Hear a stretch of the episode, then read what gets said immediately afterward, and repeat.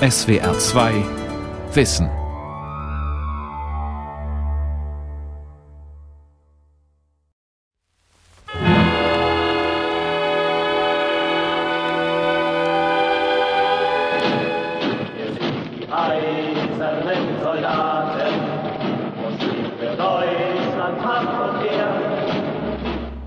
Hätte eine geglückte Revolution das Aufkommen des Nationalsozialismus verhindern können? Der ursprüngliche Titel lautete Waffen und Gewissen, November 1918 zur Mahnung und Erinnerung. Das war also das eigentliche Ziel, hier zu mahnen und auch zu erinnern. Ich vermute ganz stark, dass die Nichtpopularität dieses Werks von Döblin mit dieser These zu tun hat, dass bestimmte Elemente der preußisch-deutschen Geschichte unmittelbar verantwortlich zu machen sind für diese eben nicht nur deutsche Katastrophe, sondern eben Menschheitskatastrophe, um die es hier geht.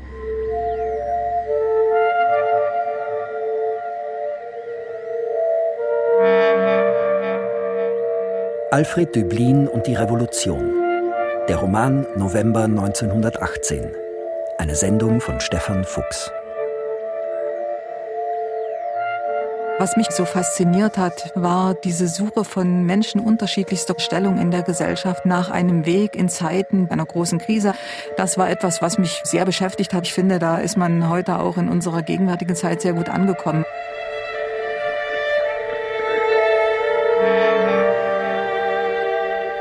Alfred Döblins historischer Roman über die Revolution im November 1918 und den Beginn der ersten deutschen Republik gehört zum fast vergessenen Spätwerk des Autors.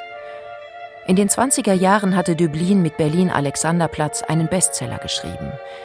Mit der dort entwickelten Technik der literarischen Montage schildert er im November-Roman, im lakonisch-ironischen Stil der neuen Sachlichkeit, die dramatischen Ereignisse nach dem Zusammenbruch des Kaiserreichs am Ende des verlorenen Weltkriegs. Eng verwoben erscheinen die Zeitgeschichte mit ihren historischen Protagonisten und das Schicksal fiktiver Figuren aus allen erdenklichen sozialen Schichten. Mehr als 50 unterschiedliche Erzählstränge verdichten sich auf den über 2000 Seiten des vierteiligen Romans zu einem monumentalen Epos des Scheiterns der deutschen Revolution zu Beginn des 20. Jahrhunderts. Ein Lehrer, der schwer verletzt aus dem Krieg kommt, sucht zum ersten Mal wieder die Schule auf, in der er vor 1914 unterrichtete. Der Lehrer will sich informieren. Er wirft im Gespräch die Frage der Schuld am Krieg und der Verantwortung auf. Er nimmt besonders sich aufs Korn. Verschiedene Personen nehmen, zum Teil mit Schaudern, an der Unterhaltung teil. Wir verzichten, diesem Tag ein Datum zu geben. Döblins alter Ego im Roman ist der Altphilologe Friedrich Becker. Als Offizier kämpfte er in den Schützengräben an der Westfront. Im November 1918 kehrt er mit einer Rückgratverletzung aus dem Elsass nach Berlin zurück. Die Traumata der Kriegserfahrung haben seine Vorkriegsidentität als Gymnasiallehrer zerstört. Die Straßen der Metropole werden Ende 1918 von einem blutigen Ringen um die Gestalt des zukünftigen Deutschland beherrscht. Weite Teile der Linken machen den Kapitalismus für den Krieg verantwortlich und wollen eine sozialistische Revolution.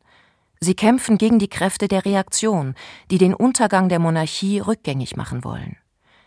Der Kriegsheimkehrer Becker kann sich mit keinem der beiden politischen Lager identifizieren, die sich in tiefem Hass gegenüberstehen. Döblin gelingt eine tiefgründige Mentalitätsgeschichte der Anfänge der Weimarer Republik, die von extremer politischer Polarisierung geprägt waren.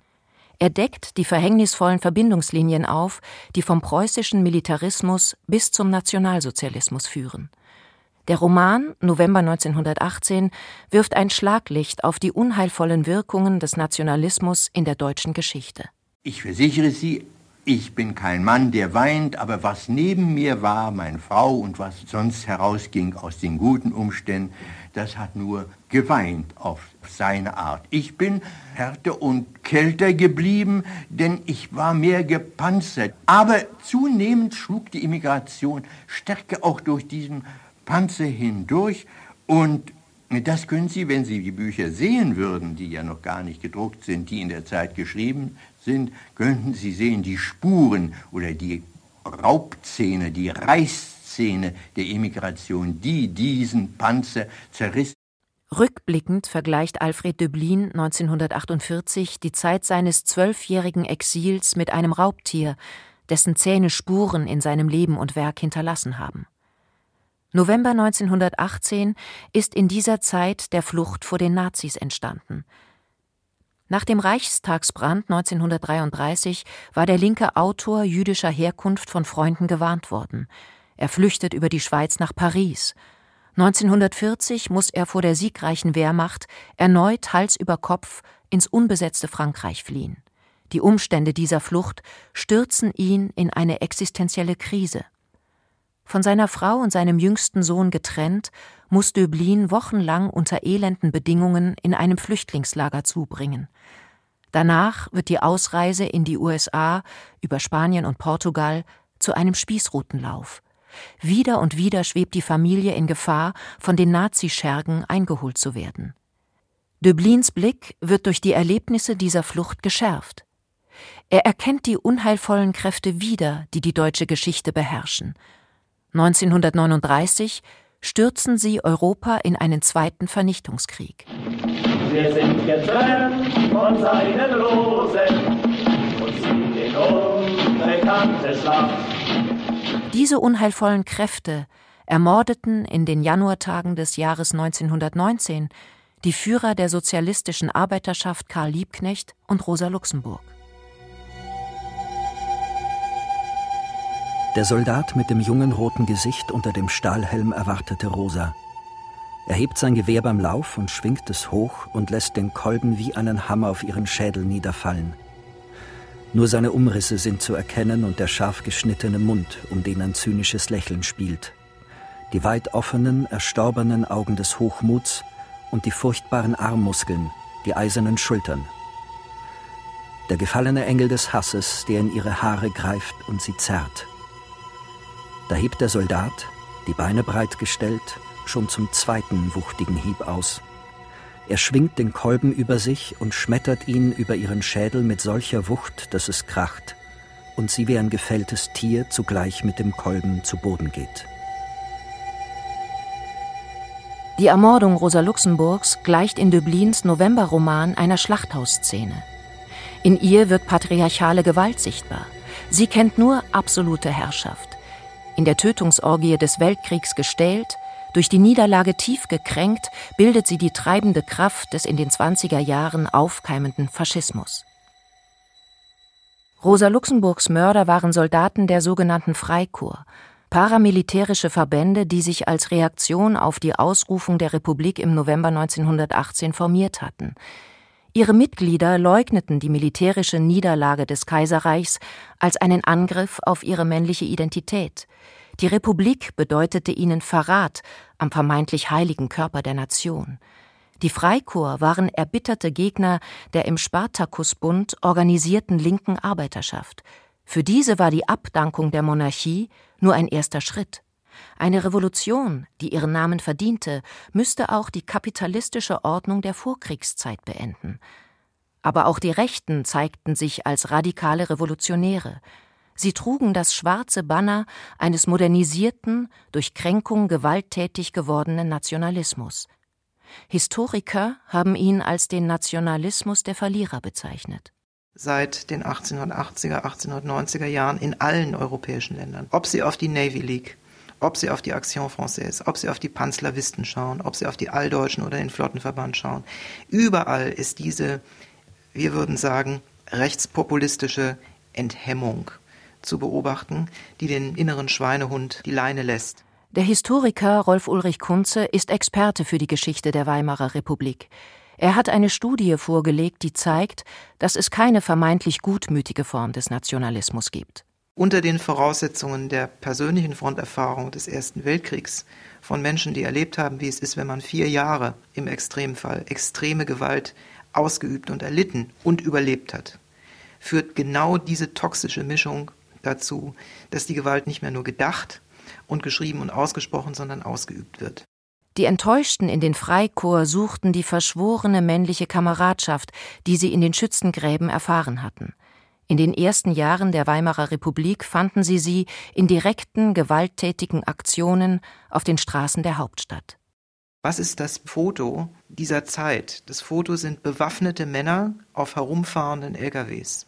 Die tragen unterschiedliche Fahnen. Die haben sehr unterschiedliche Vorstellungen. Aber sie alle verbindet eine Aufbruchsstimmung in eine neue Form von gewalttätiger Moderne, von dem Hintergrund der Erfahrungen im Ersten Weltkrieg, also der Erfahrungen derjenigen, die das Glück hatten, ihn zu überleben, und die jetzt auf jeden Fall etwas ganz anderes wollen. Mit ganz anderen Leuten, mit einer völligen Neuverteilung der Chancen, mit einer scharfen Form von Abrechnung mit denjenigen, die sie persönlich verantwortlich halten für die Katastrophe, deren Teil sie waren. Alfred Döblin hat diese extreme Gewalt zu Beginn der Weimarer Republik ganz unmittelbar erfahren. Am 12. März 1919 wird seine Schwester Meta in Berlin-Lichtenberg von einem Granatsplitter getötet. Er ist fassungslos, dass die Arbeiter erneut stillhalten und keine Reaktion auf den Bürgerkrieg erfolgt, der von den Freikorps erbarmungslos geführt wird. Für Döblin ist die Revolution spätestens mit der Ermordung Rosa Luxemburgs gescheitert. Er steht auf Seiten derjenigen, die die Schuldigen für den millionenfachen Tod des Weltkriegs zur Rechenschaft ziehen wollen. Und das sind für ihn die Machteliten des monarchistischen Preußen mit ihrem Ordnungsfanatismus, Kadavergehorsam und Militarismus. Dem steht im Roman die Figur des Friedrich Becker gegenüber, der die Toten des Weltkriegs nicht vergessen kann. Für Becker kann eine wirkliche Revolution nur eine sein, die jeden weiteren Krieg unmöglich macht. Für den ehemaligen Offizier bedeutet das in letzter Konsequenz eine Rückwendung zum Christentum. Mit dem Schicksal seines Antihelden zeigt Döblin, dass nicht erst der nationalsozialistische Krieg mit seinen Massenbombardements und Tötungsfabriken ein radikaler Zivilisationsbruch war. Begonnen hatte die Barbarei schon mit den Gasangriffen und Flammenwerfern des Kaiserlichen Krieges. Das Unfassbare, ja das völlig Unvorstellbare am Krieg, das waren wir selbst. Ein Tier ohne Ahnung, Bewusstsein und Verstand. Das bin ich und das sind Sie. Ein gebildeter Mensch, durch den das Christentum, die alte und neue Philosophie, Platon, Spinoza, Descartes, Kant geflossen ist und haben nichts in uns hinterlassen. Und wir sind tölpelige Sklaven geblieben, hirnlose Geschöpfe, Halbaffen aus der Steinzeit. Im Novemberroman wird gezeigt, dass die europäischen Prinzipien der Aufklärung, des Rationalismus, der Technisierung, dass diese Prinzipien auch der europäischen Ordnungsliebe, das ist vor allem auch wichtig, der Ordnungspolitik, dass diese Prinzipien umschlagen können in eine inhumane Gesellschaftspolitik, in einen Ausrottungswahn, der sich gegen bestimmte Teile der Bevölkerung oder gegen ganze Völkerschaften oder gegen andere Nationen richtete. Der Germanist Helmut Kiesel ist Experte für das Spätwerk Alfred Döblins. Für ihn stellt Döblins Figur des Friedrich Becker eine Generalabrechnung mit der europäischen Kultur dar. Friedrich Becker zitiert immer wieder das berühmte erste Chorlied der Antigone. Viel Gewaltiges gibt es auf der Erde, aber nichts ist gewaltiger als der Mensch. Und dann kommt ein großer Hymnus auf das, was der Mensch alles zu leisten vermag. Dieses Chorlied war eine Hymne der progressiv sich entfaltenden europäischen Menschheit und das ist nun für Becker durch den Ersten Weltkrieg außerordentlich verdächtig geworden. Nicht gewaltig, sondern ungeheuerlich ist der Mensch und auf dem Weg, sich selbst ins Unglück zu stürzen und zu zerstören. Döblins Generalabrechnung zielt nicht nur auf den Fortschrittsglauben der europäischen Aufklärung. Auch das gegenaufklärerische Credo des Fin des Siècle, dass künstlerische Erfahrung jeder Realität überlegen sei, ist nach den Schrecken des Weltkriegs nicht mehr zu halten. Das unterscheidet Döblin radikal von Thomas Mann, der noch 1918 in seinen Betrachtungen eines Unpolitischen die Ästhetisierung des Krieges propagierte. Die schiedlich-friedliche Völkergesellschaft ist eine Chimäre. Es ist nur eine Oberflächenwahrheit, wenn man erklärt, dass die Völker in Frieden hätten leben wollen. Der Mensch empfindet Zivilisation, Fortschritt und Sicherheit nicht als unbedingtes Ideal.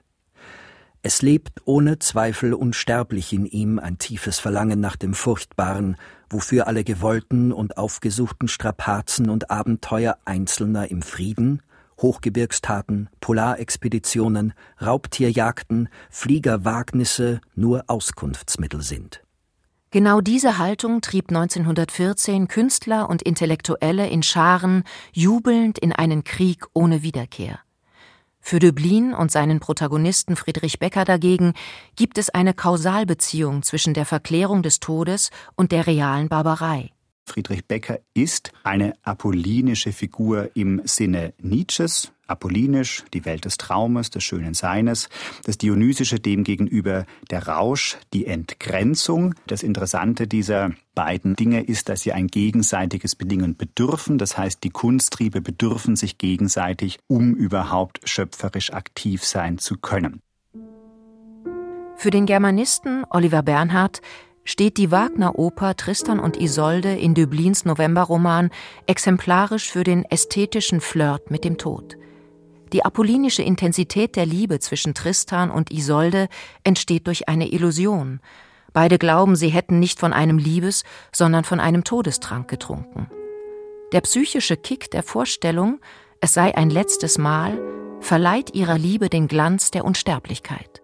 Dieser Ästhetizismus wird jedoch von Becker dezidiert kritisiert. Er sagt, im Leben geht es anders, bei uns vertauscht keiner den Todestrank. Im vierten Band spielt er das Vorspiel aus Tristan und Isolde am Klavier und hier wird jetzt deutlich, dass Wagner, insbesondere Tristan und Isolde, ein Symbol für die Vorkriegsepoche wird, in der der Tod noch ästhetisch irreal gesehen werden konnte. Das heißt, bei Dublin wird jetzt die Todesverherrlichung negiert und er lehnt jedwede Ästhetisierung, jedweden Ästhetizismus ab.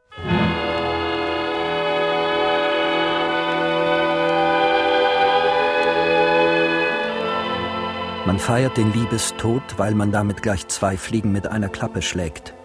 Man hat den Rausch, ohne den man nicht existieren kann. Es ist diesmal nicht der Alkohol, und man hat das Ende der Persönlichkeit, mit der man nicht fertig wird und mit der man es nicht aushält. Das Stück ist ein fürchterliches Zeitdokument. Liebestod, Alkoholtod, Opiumtod, Kriegstod. In welchen Tod will man sich noch flüchten? Döblin hält sich bei seiner Darstellung der Novemberrevolution akribisch an historische Daten und Fakten. Aber je weiter der revolutionäre Prozess auf die blutige Niederschlagung der linken Arbeitergruppen durch Freikorps und kaisertreues Militär im Januar 1919 zuläuft, umso mehr erscheint das geschichtliche Geschehen surrealistisch überhöht. Dämonen, Gespenster und schließlich der gefallene Engel Satan selbst kommentieren und beeinflussen das Geschehen. Darin spiegelt sich Biografisches, im Exil in Hollywood lassen sich der jüdische Autor und seine Frau in einer kleinen Kirche von Jesuiten taufen.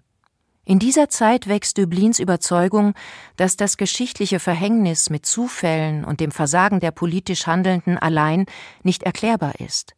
Die Ursachen liegen seiner Meinung nach tiefer. Im Novemberroman zeigt sich das im immer stärkeren Eindringen der metaphysischen Ebene. Mehrfach nähert sich Satan dem um Orientierung ringenden Kriegsheimkehrer Friedrich Becker. Erstens als dunkel gekleideter Südamerikaner. Hier versucht er, Friedrich Becker zur Homosexualität zu verführen. Dann zweitens als Löwe. Hier die Verführung zur Grenzenlosigkeit und Maßlosigkeit. Und schließlich als Ratte. Und hier die Verführung zum Selbstmord. Becker möchte sich auch umbringen. Allerdings misslingt dieser Selbstmordversuch. Und hier kann man sehr schön eine Parallele ableiten, denn auch dunkel gekleidete Männer haben die deutsche Bevölkerung verführten, eine Art Zustand der Erregung, Maßlosigkeit versetzt, der dann jedoch zum Selbstmord des Volkes führen sollte. Friedrich Becker verweigert sich der Tat um ihrer selbst willen. Der Tat als Rauschzustand, wie sie der Ästhetisierung des Krieges zugrunde liegt und die schließlich in den individuellen und kollektiven Selbstmord führt. Becker ist kein Mensch der Tat. Seine Haltung ist die einer Antigone, die in Sophokles antiker Tragödie gegen das Gesetz des Landes verstößt, weil sie die ewigen Rechte der Toten vertritt. Sie haben einen Anspruch darauf, begraben und erinnert zu werden. Ganz besonders gilt das für die Millionen junger Toten des Ersten Weltkriegs, die nie wirklich gelebt haben.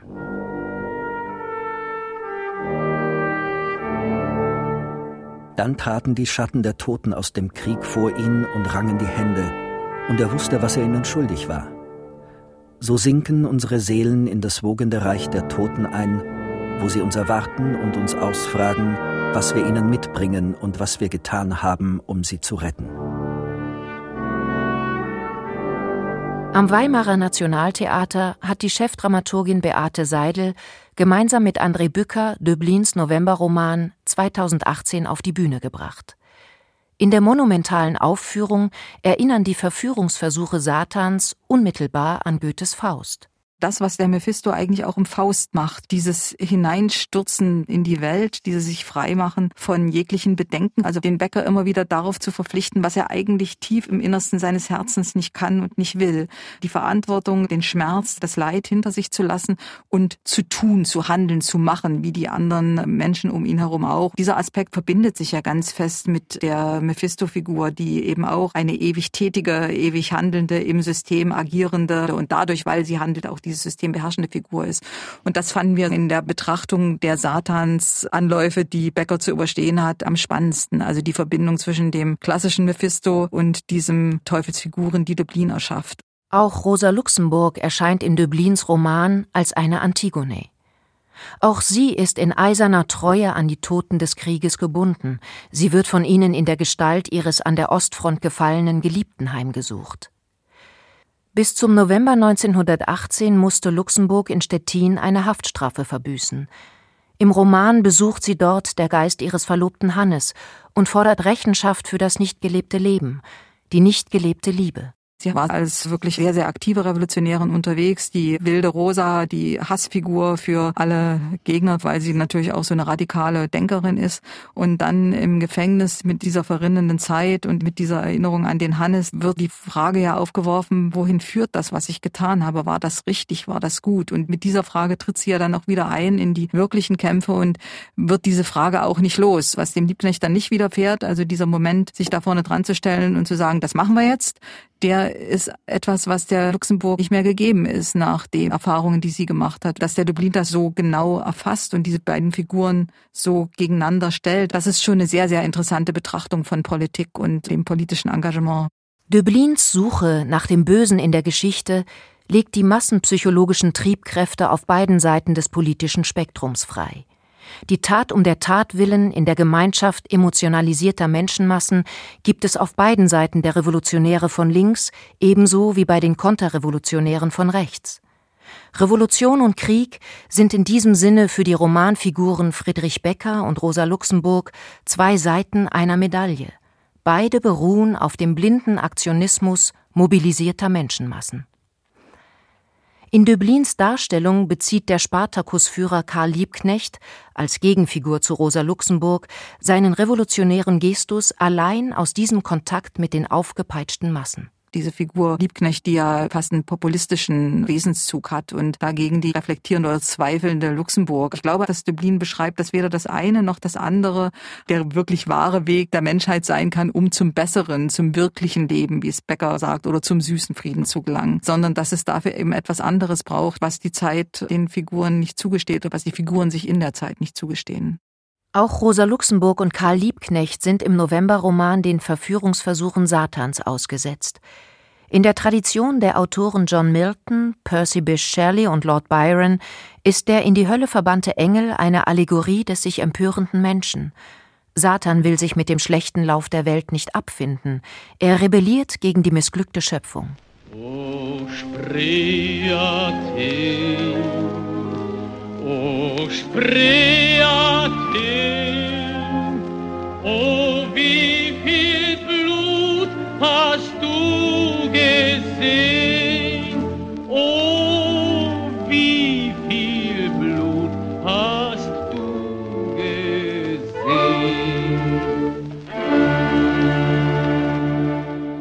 Tragik des sich empörenden Satan liegt darin, dass sein revolutionäres Handeln unweigerlich die Gewalt reproduziert, gegen die es sich auflehnt.